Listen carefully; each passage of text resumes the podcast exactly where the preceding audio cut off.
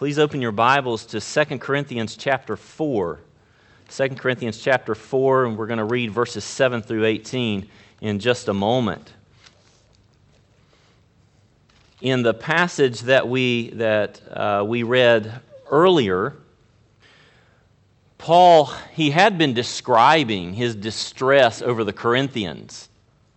He was very worried about how they were responding to uh, to him and to his ministry. And so he had sent Titus to learn what was going on there, and yet he had not heard back from Titus.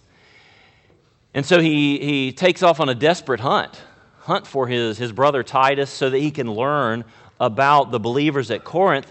But before we, as readers of this letter, before we learn whether he found Titus or not, Paul embarks on uh, it's kind of a, a digression, a very lengthy digression, in which he describes the nature of genuine gospel ministry.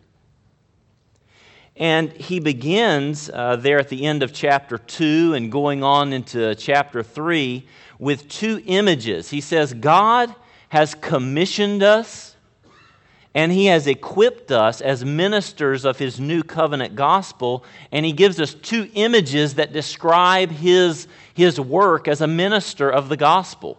In the first image, he says, I'm a, a prisoner of war. I've been captured by Christ. And Christ is parading me and my fellow gospel ministers, parading us through the streets in his victory parade.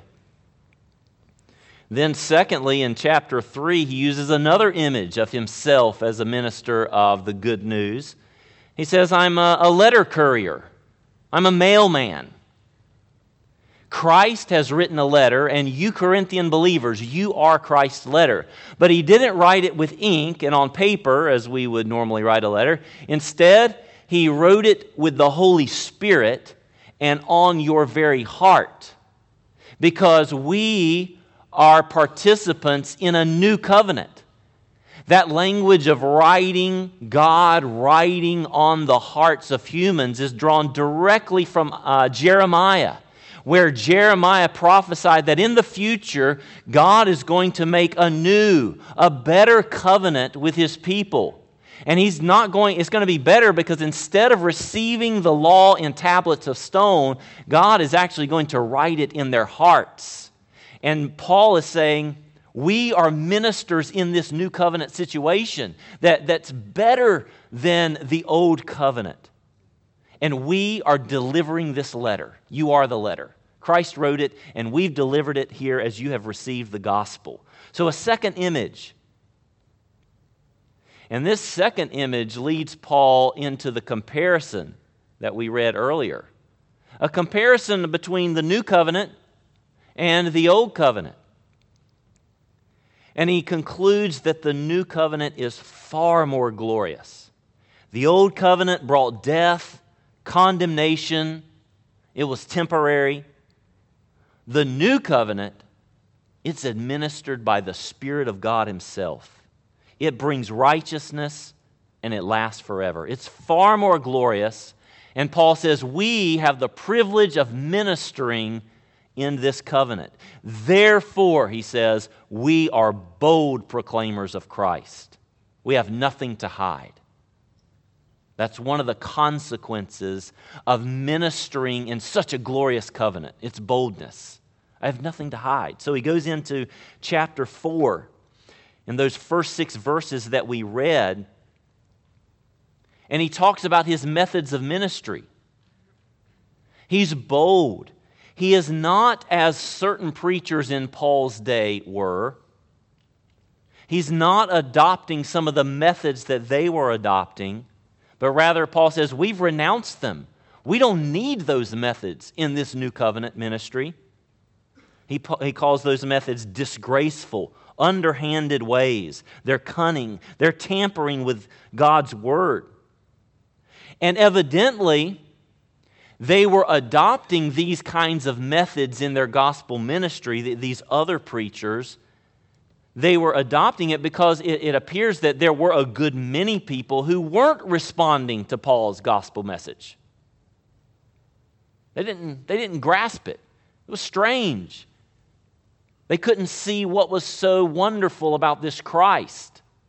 They were blind. And so, this kind of response was leading certain preachers to adopt these underhanded ways, peddling the gospel, pulling the, bait, the old bait and switch. But Paul says in those first six verses of chapter 4 here that limited results in our gospel ministry does not necessarily mean that a person is not qualified as a gospel minister. The fact that people don't respond does not necessarily disqualify the messenger.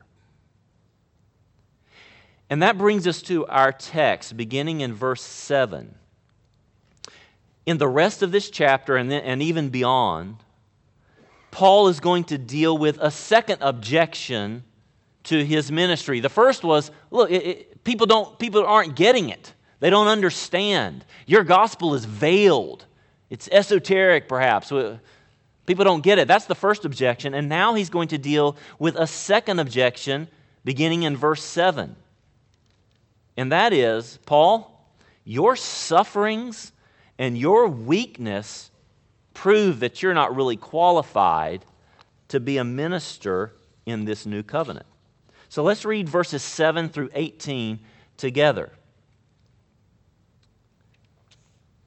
But we have this treasure in jars of clay to show that the surpassing power belongs to God and not to us. We are afflicted in every way, but not crushed, perplexed, but not driven to despair, persecuted, but not forsaken, struck down, but not destroyed, always carrying in the body the death of Jesus, so that the life of Jesus may also be manifested in our bodies. For we who live are always being given over to death for Jesus' sake, so that the life of Jesus also may be manifested in our mortal flesh. So death is at work in us but life in you. Since we have the same spirit of faith, according to what has been written, I believed and so I spoke, we also believe. And so we also spoke, speak, knowing that he who raised the Lord Jesus will raise us also with Jesus and bring us with you into his presence. For it is all for your sake so that as grace extends to more and more people, it may increase thanksgiving to the glory of God. So, we do not lose heart. Though our outer self is wasting away, our inner self is being renewed day by day. For this light, momentary affliction is preparing for us an eternal weight of glory beyond all comparison as we look not to the things that are seen, but to the things that are unseen. For the things that are seen are transient, but the things that are unseen are eternal.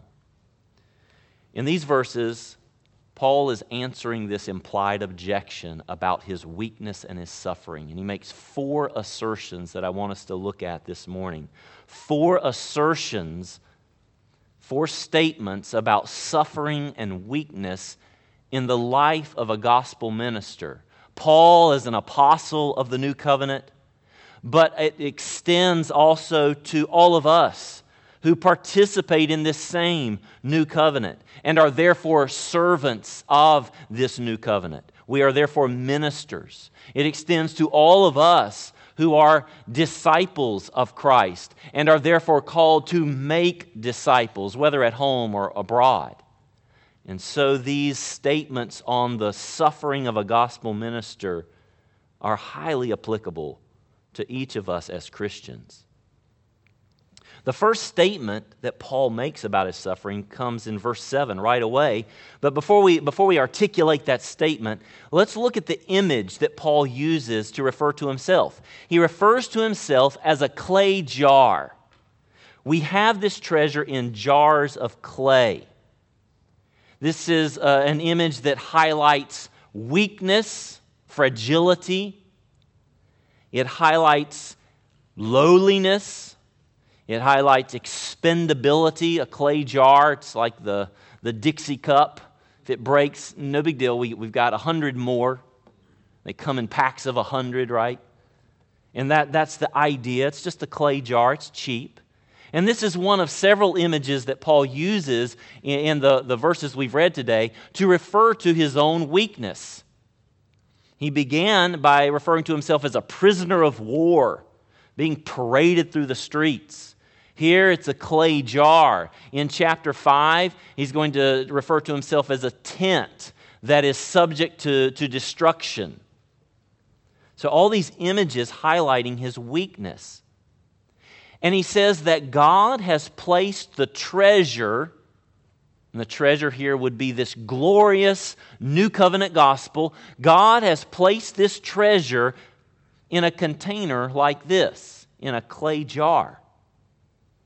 And that runs counter to our expectations. It runs counter to our normal mode of operation you would expect to place something so valuable, so glorious. Paul has gone on and on about how glorious this gospel is. So we would expect that God would have placed it not in a container so weak and fragile. We want to protect our treasures, do we not? We want to preserve them, so we, we search out something strong and sturdy in which to place our treasures. But what Paul begins to show us here, and he's going to continue throughout this chapter, is that God is working differently.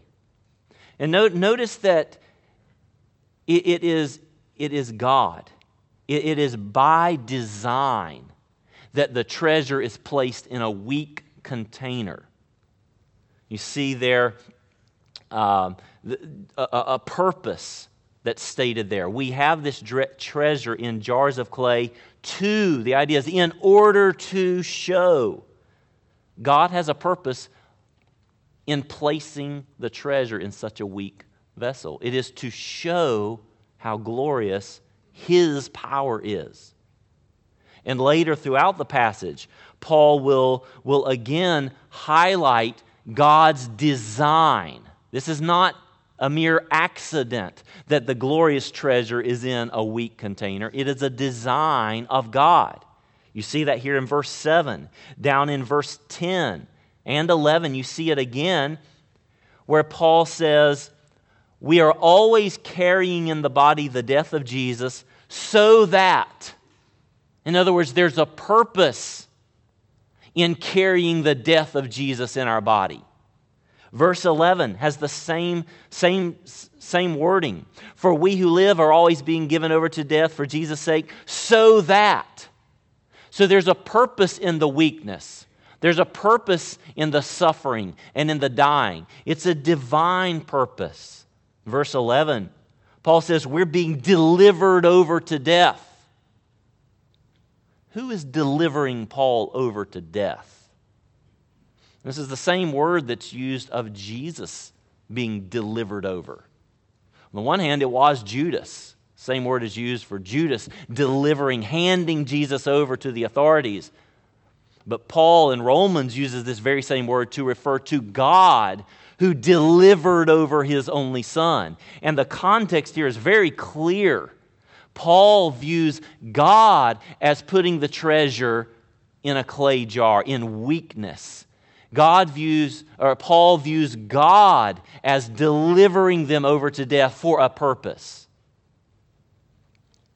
So the first statement here in verse 7 that Paul wants to make about his suffering is it is by design. It is by design. It's not accidental, it's not incidental to his ministry as a gospel, uh, gospel servant. It is by God's design. The minister's weakness highlights God's saving and preserving power.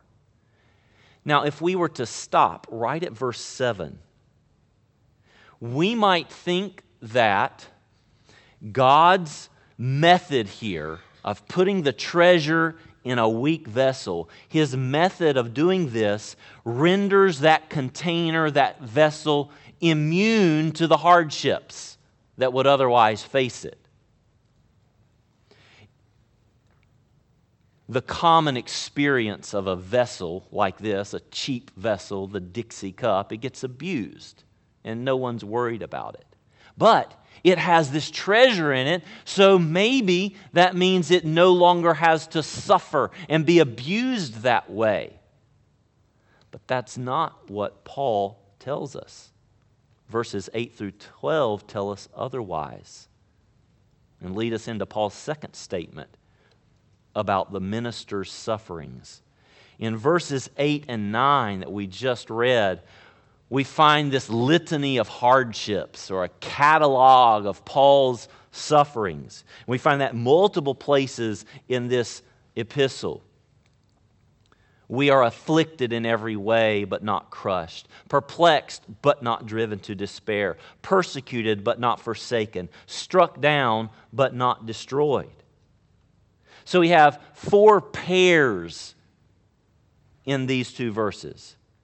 On the one hand, we have a hardship, and these four hardships correspond to that weak clay jar. But on the other hand, in these four pairs, we have, we have a surprising outcome in each one. And these surprising outcomes correspond to the treasure, the glorious treasure of the gospel. Look at the outcomes. Normally, if you're afflicted, you might be crushed. If you're perplexed like Paul, you would be driven to despair. If you're persecuted, it means you've been abandoned, forsaken. To be struck down as Paul was typically leads to being destroyed. But here in these verses, Paul makes his second statement about the gospel servant's suffering. And that is, the suffering does not destroy the minister of the gospel.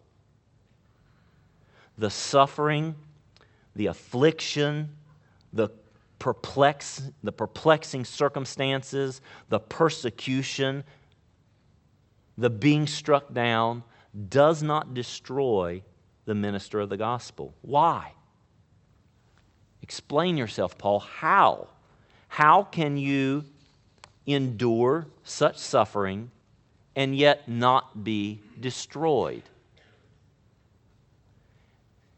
In verses 10 and 11, Paul gives us the answer. It's a theological explanation of just how a weak and abused vessel like Paul, like us, can sustain such ill treatment.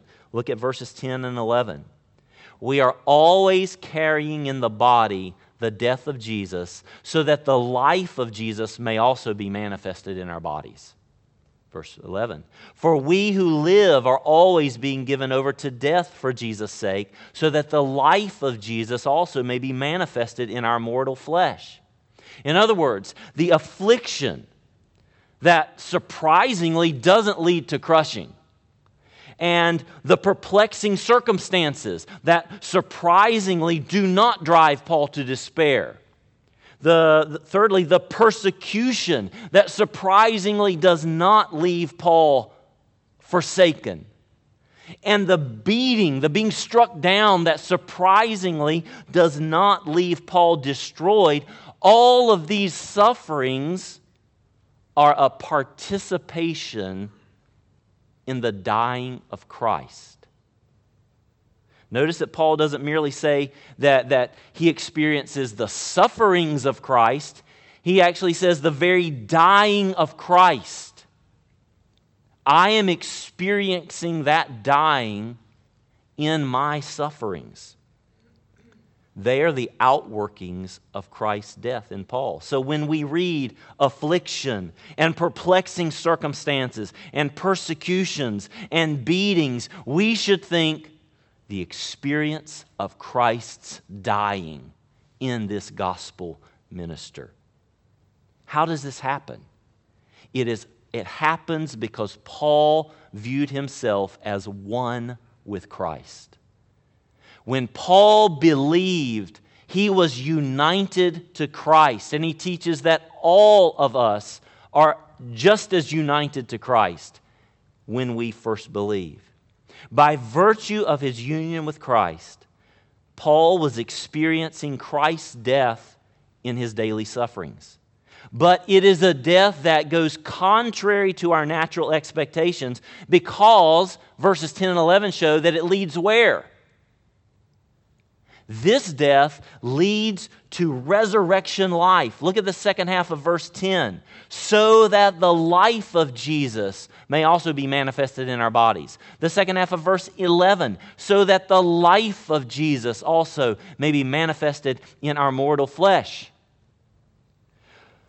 For if union with Christ means that Paul experiences Christ dying, it just as certainly means that he experiences Christ rising to new life. This is exactly what Paul expounds in great detail in Romans 6. If we died with Christ, we also shall live with Christ. Why? Because we've been baptized into him. Whatever happens to Christ happens to us. Christ died, therefore I die. Christ rose, therefore I live. At Pentecost, Peter, in his preaching, said that it was impossible for death to hold Christ. Acts chapter 2. And likewise, Paul says it is impossible that those who experience the death of Christ should not also experience his resurrection. That's how Paul can sustain this. That's how he can endure such suffering and not be destroyed. Now, when is this kind of resurrection power manifested in Paul? When does Paul experience this resurrection life? We, we might be tempted if we think about some other of Paul's writings, like Romans 8 and Philippians 3, where Paul talks about rising from the dead. We might be tempted to think he's thinking of the future resurrection of the believer. And that's certainly a reality that we're looking forward to. But here in this text, the context and, and even the, the language itself suggests that Paul is referring to a present experience of the resurrection power of Christ in Paul's experiences. A present experience of Christ dying, a present uh, present experience of his resurrection life. God is presently revealing his power through human weakness. Notice the language of revelation here. In order so that the life of Jesus may be manifested. Verse 11 may be manifested. God is revealing resurrection power currently right now. He's not simply waiting till the end. But right now, in the suffering of his gospel servant, God is manifesting the power. He's revealing, he's speaking of the power of Christ's resurrection. Now, it's true that many people who observe Paul, many people who observe the gospel servant in their suffering, they don't see resurrection power. They don't have the eyes to see it. They see Paul and all of his weakness and they think he is down and out for the count. They see us as gospel servants and they think there's nothing significant. There's no miraculous resurrection power going on there. But God is nonetheless objectively speaking through the sufferings of his gospel servants. And the resurrection power is there, according to what Paul is telling us. And for those who have eyes to see it, those whose eyes have been unveiled, when they see Paul's sufferings, they do see resurrection power that's preserving him through those sufferings. So God is working in Paul by the very same pattern that he used when he worked through his son to save the world. The cross of Christ, the ultimate display of weakness, the crucifixion, became God's power to save. the ultimate folly, the ultimate blunder, the ultimate botched plan, it would appear, became God's wisdom. So, power through weakness, wisdom through folly, and life through death. This is God's way that He worked at the very center point of history in the death and resurrection of Christ. And now, God continues to communicate this way. He continues to reveal his power in the same way, the saving power of the death and resurrection of his son. He continues to display it. How? By replaying it in the life of Paul and in the life of gospel servants. God is replaying that central event in the lives of his messengers. Paul's experiences are a rerun. We get to watch it again in the life of Paul. We get to watch the dying of Christ and the resurrection of Christ when we watch Paul. And when we watch the lives of other gospel ministers as they suffer and persevere with the life of Christ in them, we are watching a replay of the death and the resurrection of Christ. And because God has united the messenger to the Savior, those rerun, those reruns actually communicate the saving life that Christ's experiences communicate. Look at verse 12. Paul ends this little paragraph saying, So death is at work in us. That is, the death of Christ is at work in us, but life, that is, the resurrection life of Christ in you.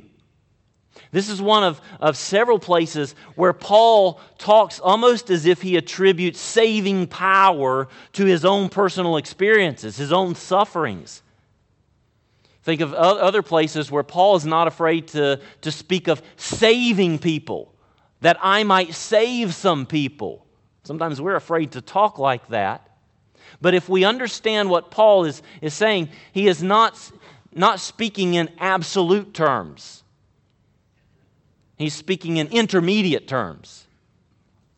So, so Christ, by his unique suffering, his unique death, his unique resurrection, Christ accomplished salvation for all, once for all, absolutely. And God now communicates this saving power intermediately, that is, through the messengers as they suffer, die, and rise again in their union with Christ. Maybe an analogy from the Bible would help us here. By analogy, we see God has spoken once and for all, absolutely, infallibly, through His living Word. The Word became flesh this is the Word of God, the second person of the Godhead. And this Word infallibly communicates the very essence of God. Listen to that word, and you have heard God speak. This word communicates eternal life to everyone who hears it, who hears Him. But God has also commissioned His people to proclaim the word, to convey the word intermediately. And everyone who listens to this word from God's messengers receives eternal life. So, Paul is replaying the death of Christ, the life of Christ in his own experiences.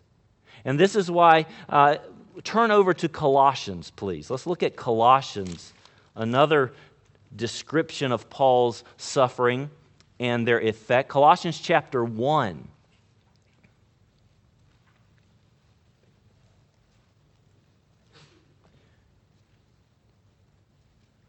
Colossians 1:24 Paul says, "Now I rejoice in my sufferings for your sake." The, this experiences of, of, the dying of Christ. I rejoice in it for your sake. And in my flesh, that is in my, in my body, I am filling up what is lacking in Christ's afflictions for the sake of his body. That is, I am bringing here. The thing that's lacking here is the, the physical presence of Christ on the cross. But if you want to know what it's like, you can get a real genuine taste of that by watching the life of Paul. He's bringing it in front of them. He would say to he would write to the church in Galatia that Christ was publicly portrayed as crucified before your eyes. How was he publicly portrayed as crucified? Because Paul lived with them for a time. They got to watch him suffer and watch him persevere with resurrection life. So Paul says, I am filling up what is lacking in Christ's afflictions for the sake of his body, that is his church, of which I became a minister according to the stewardship from God that was given to me for you to make the word of God fully, known. Jump down to verse 29. For this I toil, struggling with all his energy, that he powerfully works within me. And that is what's happening back in 2 Corinthians 4 in our text. Look again at that summary statement in verse 12. So, death, what death? The death of Christ is at work in us as gospel ministers. But life, what life? The life of Christ's resurrection is also at work in us and therefore in you. You are the beneficiary of this dying and rising. So, in these verses, verses 8 through 12, God saves man only through Christ, and he also ordains that man receive this salvation through the preached word, through faith in the preaching of the gospel. And the messengers, the preacher's suffering is integral to that preached message. It's a design feature the, the, the messenger suffering. So, the second statement Paul makes about suffering as a gospel minister, he says, The suffering of God's servants does not destroy them. And again, why? How? How is it that the kind of afflictions that Paul endured do not utterly undo him? And the answer is now gloriously clear after verses 10 and 11. It's because of the gospel that unites the messenger to Christ. The messenger is united to Christ, and therefore the messenger is just as resilient in the face of sufferings as is Christ. This is power to persevere. So if we go back to the, to the original image that we started our time with this morning, verse 7, the original image in this passage, a treasure placed inside a weak vessel. We would expect, normally, the way we work, is that the container serves to protect the treasure. So if it's really valuable, you want a really sturdy, a really safe container. But Paul is showing us that it actually works the other way around. The power of God's glorious gospel actually preserves the weak vessel that holds it. We don't protect and preserve the gospel so much as the gospel in us as Dixie cups, as jars of clay, is preserving us if the clay jar did not contain the uh, did not contain this powerful gospel it would have been utterly destroyed by all the hardship the abuse and neglect. So thus far paul has said that the gospel minister's sufferings are by god's design. Secondly those sufferings do not destroy will not destroy the gospel servant. And thirdly in verses 13 through 15, he says that they do not silence the gospel servant. All of these sufferings do not silence Paul.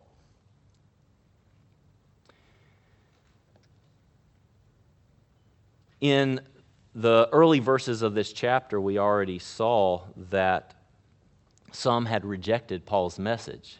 They didn't understand it.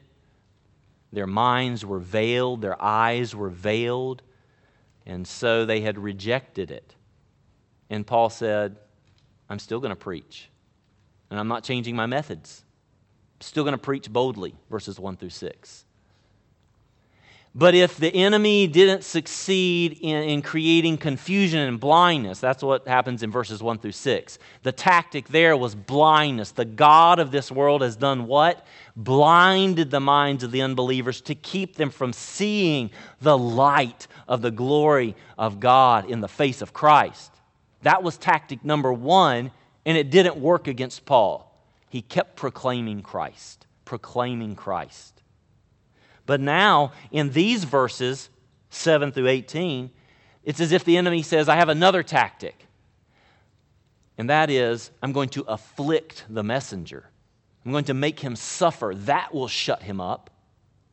I'm going to take some of these unbelievers who don't understand what Paul's talking about, and I'm going to, to, to rouse them up to attack Paul with persecution. And that will certainly stop Paul.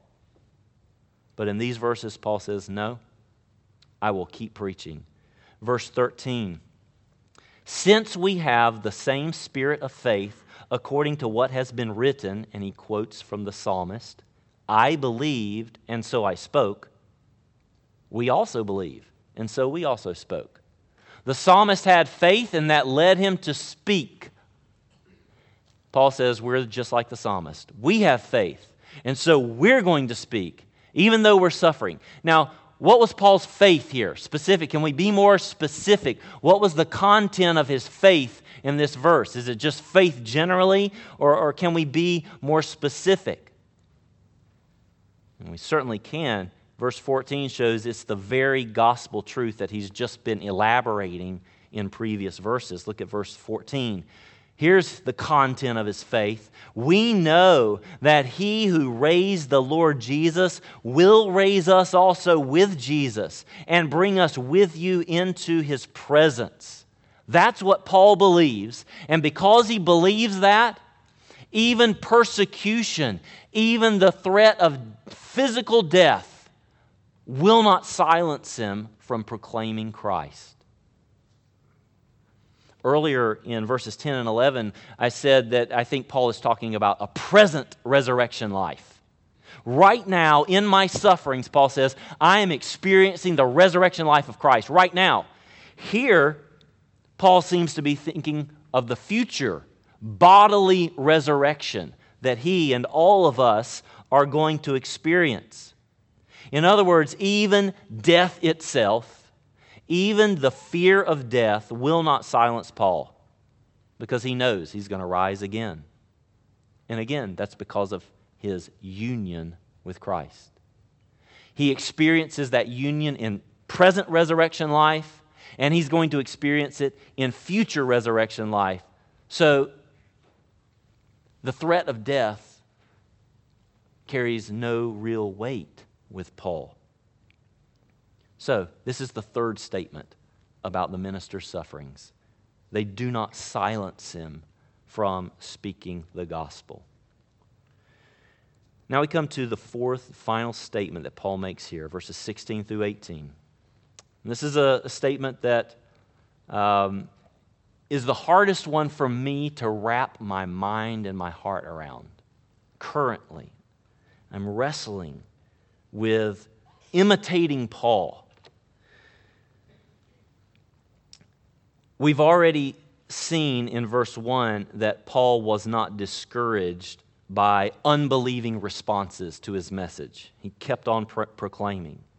And now he says, I'm not discouraged by my sufferings. That's his fourth, fourth statement.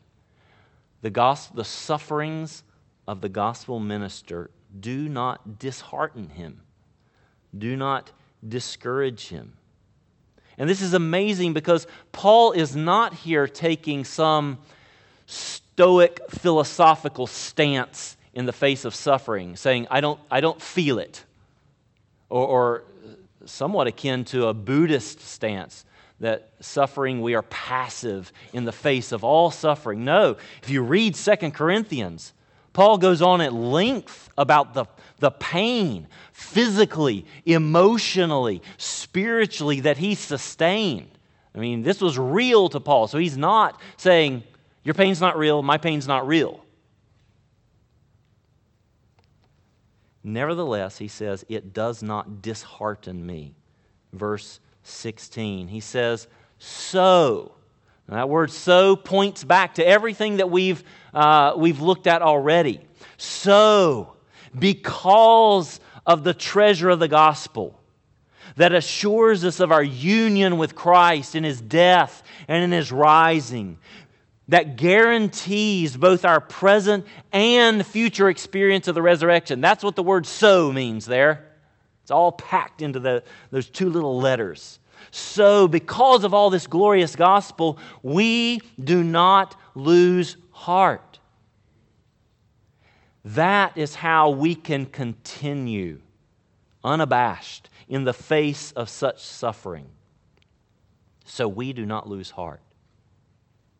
But there's actually more that Paul's going to add. He points back and says, All that is how we don't lose heart. And then there's something else I need to tell you. And this also is why we don't lose heart in the face of such affliction. And it's why you and I must not lose heart in the face of our own sufferings. Verse the second half of verse 16. Though our outer self is wasting away, our inner self is being renewed day by day. He speaks here of a present renewal. A present renewal that occurs in the midst of his present deterioration. And this is very similar to what we saw back in verses 10 and 11. We're dying, we're experiencing the dying of Christ right now, and we are also simultaneously experiencing the resurrection life of Christ. So we're experiencing this uh, wearing away, wasting away, but simultaneously, because of our union with Christ, we are living. We are experiencing his life as well. But then in verse 17, Paul again looks to the future. Do you see him going back and forth between present and future?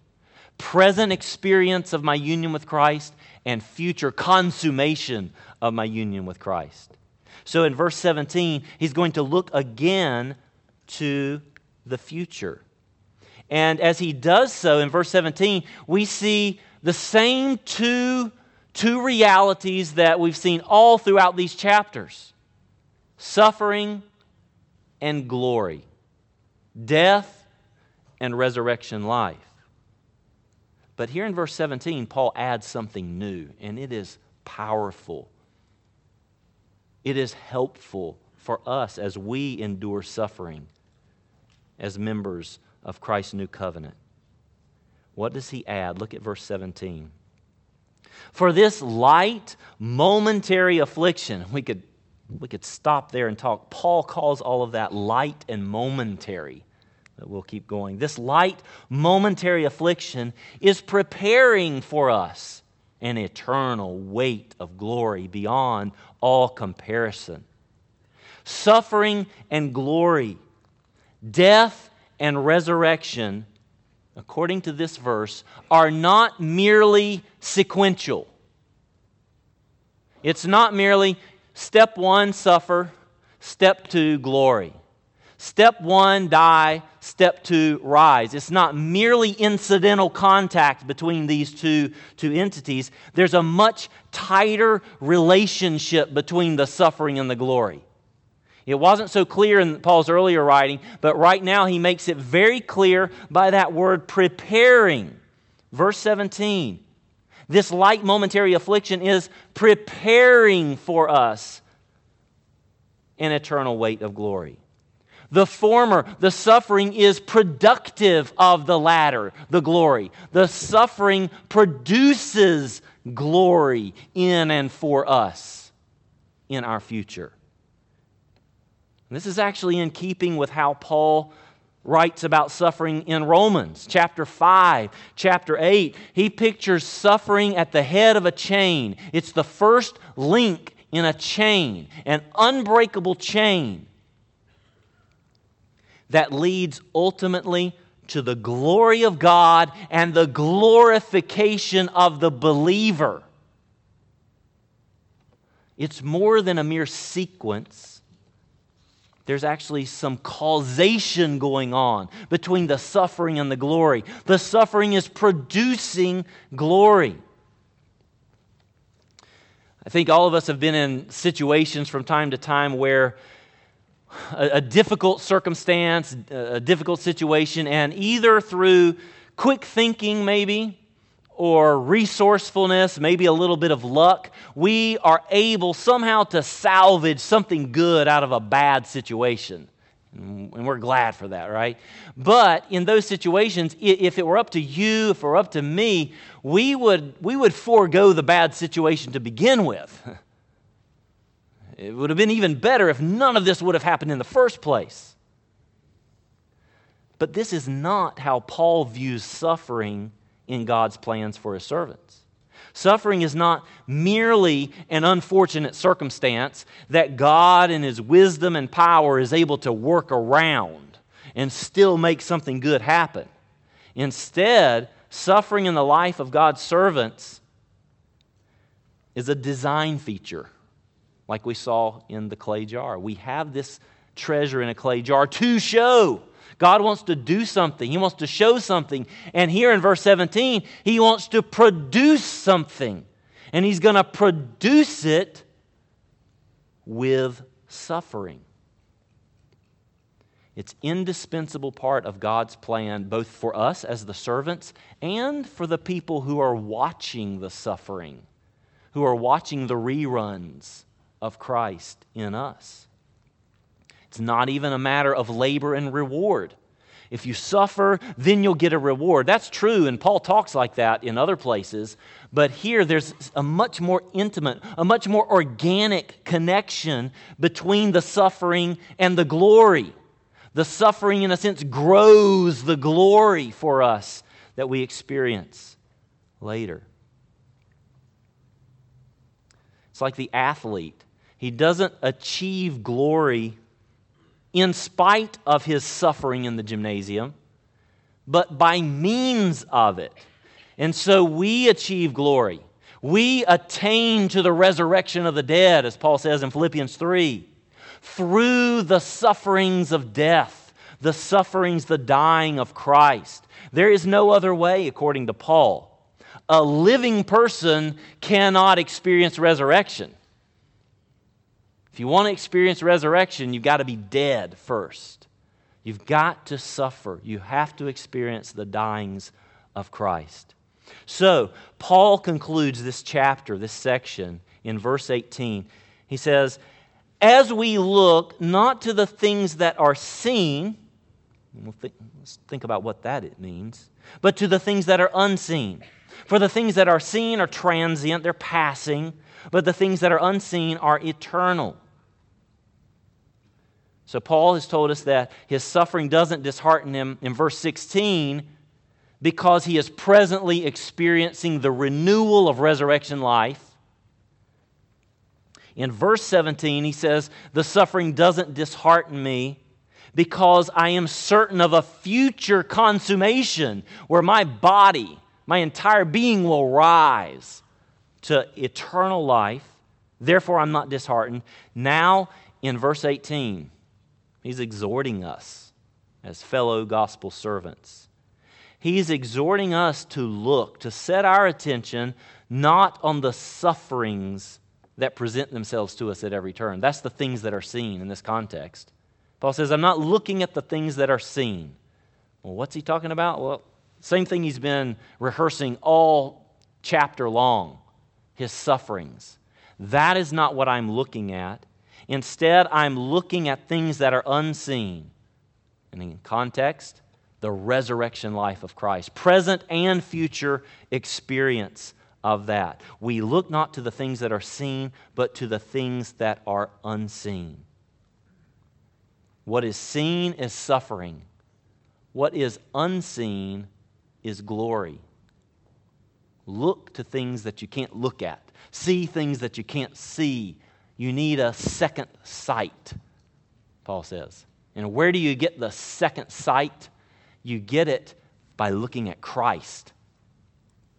When the veil is taken away when a man turns to Christ.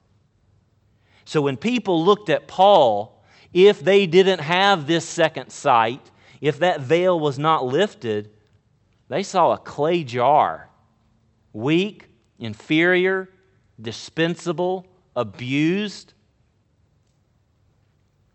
But if they had the second sight, they saw glory. Chapter 5, Paul is going to say, From now on, we view no one according to the flesh. That is, we don't look at people in a human way anymore. We used to look at people that way, but not anymore. We used to look at Christ that way, he says, but not anymore. We've got the second sight. That reminds me of Isaiah 53. You remember the suffering servant of the Lord? Strong connection to this passage. The suffering servant of the Lord. How does Isaiah say Israel beheld him? We esteemed him stricken, smitten of God, afflicted, and we hid our face. We wanted nothing to do with this guy. But now we don't look at Christ that way anymore. When we see that suffering, we see glory.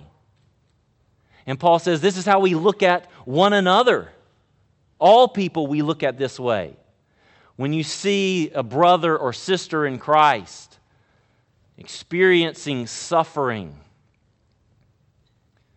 physical suffering, when you, when you see them with a child with meningitis, with other serious health issues, health issues in their own, in their own body, spiritual strugglings, financial issues, family conflict, wayward son, wayward daughter, these sufferings before we were in Christ, before we had this second sight, we looked at that and just, wow.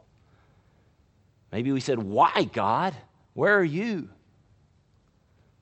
But now we look at those sufferings in the life of a Christian, the life of a gospel messenger, and we see glory. What is God doing?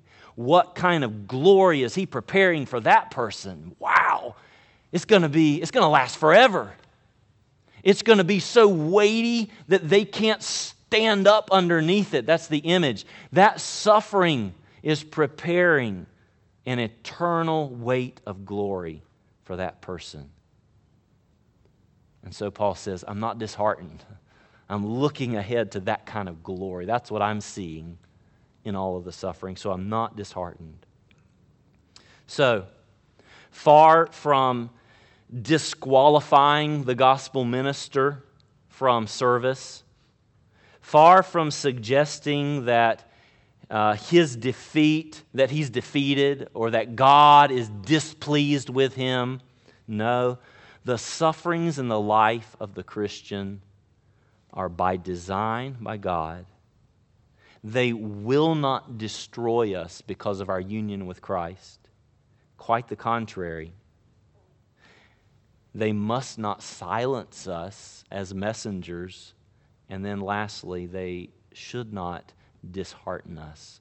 May God give us grace to imitate Paul and to see as he saw. Let's ask him to do this. Thank you, God, for Paul, for choosing him and sending him.